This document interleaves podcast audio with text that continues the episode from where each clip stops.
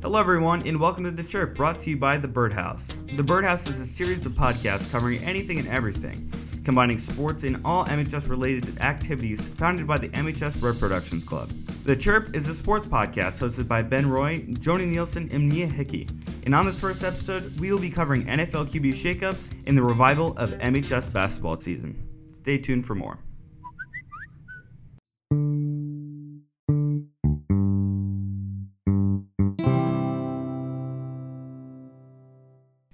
Is up, ladies and gentlemen? Welcome to The Chirp, an all new podcast brought to you by the MHS Red Productions Club. I'm your host, Ben Roy, along here with Jonah Nielsen and Mia Hickey. And what is The Chirp, you may be wondering right now? We're an all new podcast, kind of stringing from the Hawk Talk that happened last year with uh, myself, Cameron Darcy, Annabelle Watson, and also Anthony Mazzata.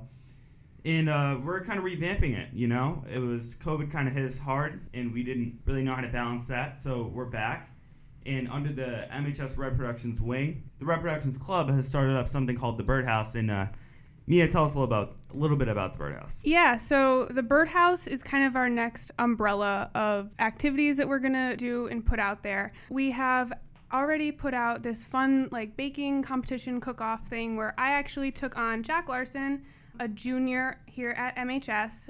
We baked these like cookie brownie blondie things um, I think I clearly won, but I guess you guys can all figure that out. Yeah, so stay tuned for stuff coming out of the Birdhouse, like cooking shows, new podcasts, something like that. But us as a chirp, we're you know a primarily sports focused podcast, and uh, obviously the sports world is a lot's going on right now. NBA is in full uh, full steam ahead.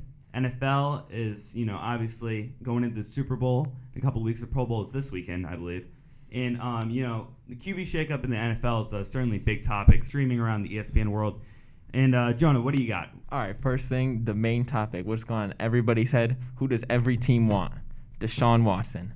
Now, there's a couple teams that are like main teams in there. You got the Dolphins, got the Panthers. Ben, who you think? Who you think's got Watson? Okay, primarily, I'm gonna go have to go with you know DQ Dave, his Dolphins. Okay, Dolphins have a lot of draft picks this year. They could go with the QB in the draft. However, I think they're going to go with more experience as they went with Tua. And, you know, he's a rookie, but, you know, he didn't really meet their expectations in my eyes. He has a good future, but, you know, Fitzpatrick's there. He's a little older guy. I don't think he has many years left in the NFL. And I think they're going to trade Tua away to, I think, possibly the Texans for Watson and then use those draft picks to get good weapons around him. He already has, you know, Gesicki's in there. You know, I just feel like the Dolphins have some weapons right now, but they should use the draft to – get targets for Deshaun Watson, build up their O line even more. And, uh, you know, I'm seeing the Deshaun Watson's home's going to be in Miami. I don't know. I'm thinking so the Jets kind of need a good player, that and they're true, gonna yeah. need something to like ramp up their gameplay. So I have a feeling that Watson's gonna make his way over to New York. The thing is, they do have a really top draft pick. I think Oh, they true. could use they. I think Jags obviously probably going to take Trevor Lawrence. They need a QB. They need. They had Mike Glennon in there. I mean, you know, the guy did his job, but obviously they're going to need someone better to fill that role, and that draft pick's going to be crucial for them. But the Jets, they really could use some better wide receivers and some better targets. Like I said. For a QB like Deshaun Watson, if they got one, and they could use the draft for that, or they could pick, you know, Justin Fields is a really top draft pick that they could, you know, pick up and trade away. You know, I or I see the Jets taking Deshaun Watson way more than the Dolphins here. Because think about it. Last season, who was in at the end of games? If the Dolphins needed a game-winning drive, they did not have Tua in that game. So what makes you think that the Texans would go for someone like Tua when? I mean, yeah, he has some promise. He's a top draft pick, but do they really want a guy that they didn't trust over like a 40-year-old throwing the ball at the end of the game going for a game-winning drive? But the Jets on the other hand, the Jets are a young team all around. They got the cap space. They got the high draft pick to give to the Texans. And Deshaun Watson going there. And even the Texans, they don't have like any draft picks in the first round. So they are going after that number two pick. And that's where they are a team going after uh, Justin Fields, uh, Zach Wilson, a Mac Jones, going after one of those guys. But I just, I don't see the Dolphins being able to work it out in the Texans' favor personally. Yeah, you see, you said one thing in there, promise. Okay, I think Tua has a lot of promise. I think if he has the good coaching staff around him, he can become a, a good QB, a good caliber QB that you know a team can build off with. But obviously, Deshaun Watson up in the air. We each have our own kind of personal picks and priorities for where he's going to go. But Mia, you also have something on Aaron Rodgers today, and he's also up in the air. You know, he's obviously got a legacy in Green Bay, but you know, he certainly could go somewhere else. Yeah, so he's definitely got some options um, depending on where he wants to go. So one of the things that CBS Sports I read earlier said that like his most well the five most landing spots i guess you would say were the broncos the raiders the colts the patriots and the 49ers but they would have to make that decision kind of quickly because the green bay packers would lose so basically they would save 5.5 million dollars if he's traded prior to june but anything after they could lose like 20 million dollars plus which is you know that may seem like pocket change, but uh, that could add up. and I personally, Jonah, what's your take on this? I know you think Aaron Rodgers, his home is forever. I have to say, Aaron Rodgers is upset right now. Last year, going to the draft, what do the Packers need? Weapons. They have Davante Adams, debatably the best receiver in the NFL. They need more weapons to add on, give Aaron Rodgers weapons, weapons, weapons. And what do they do?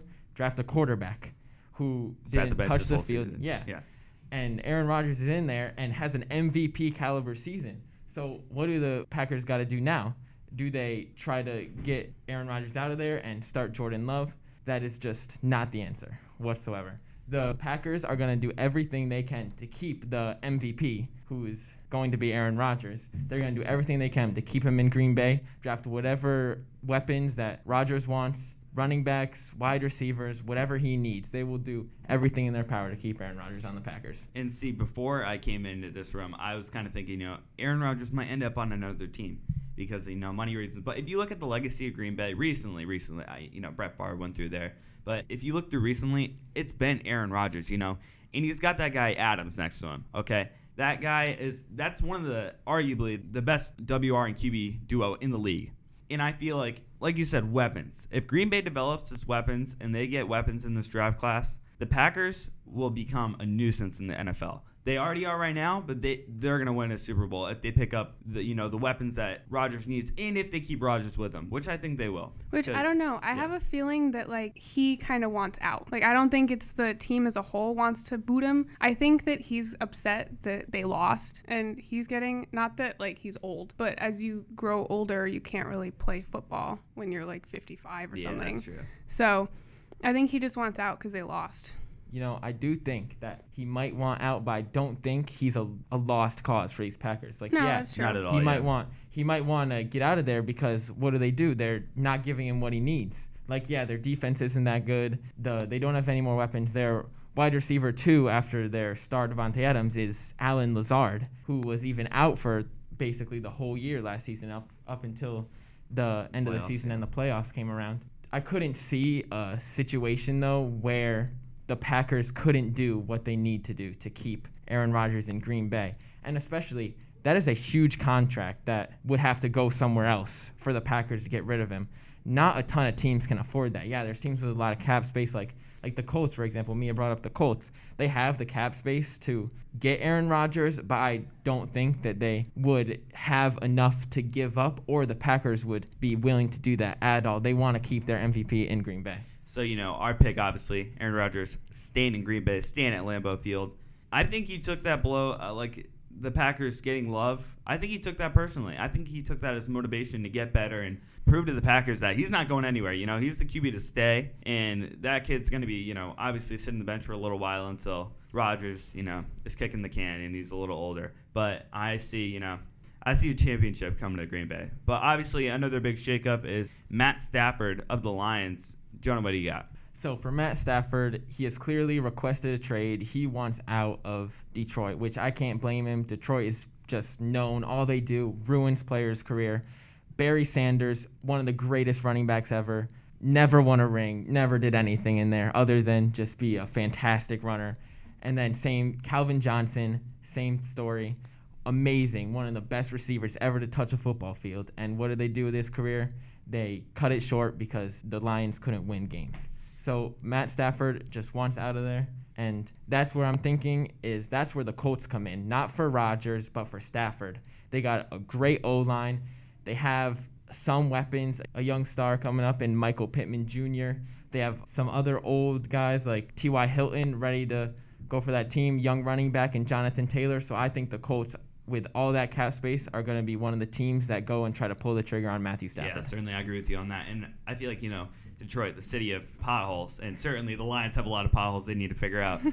and uh, kind of stringing away from NFL, obviously, time back to our school here at MHS. Basketball's starting up. And I know, Jonah, you play on the basketball team. What's going on here? Your season's obviously delayed, and you're trying to start up, and I heard it was kind of a playoff style tournament.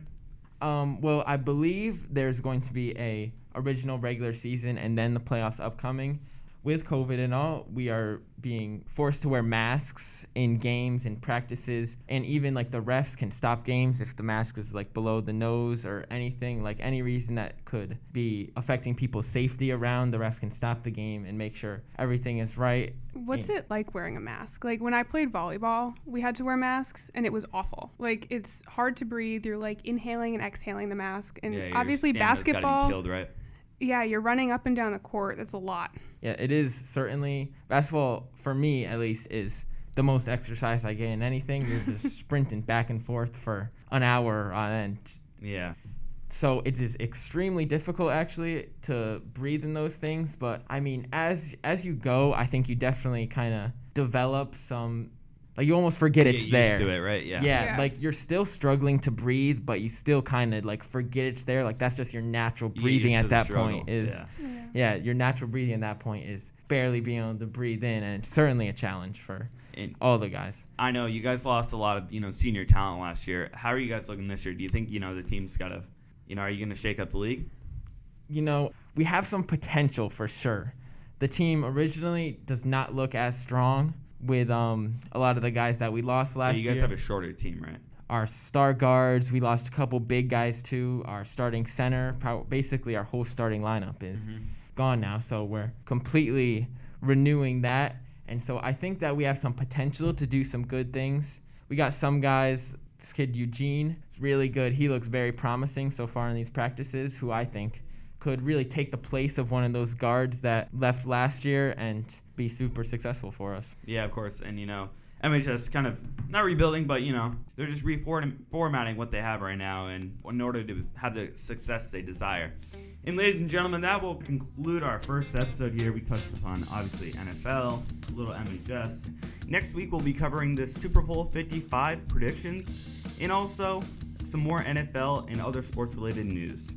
Also, stay tuned for new podcast stringing from the Birdhouse.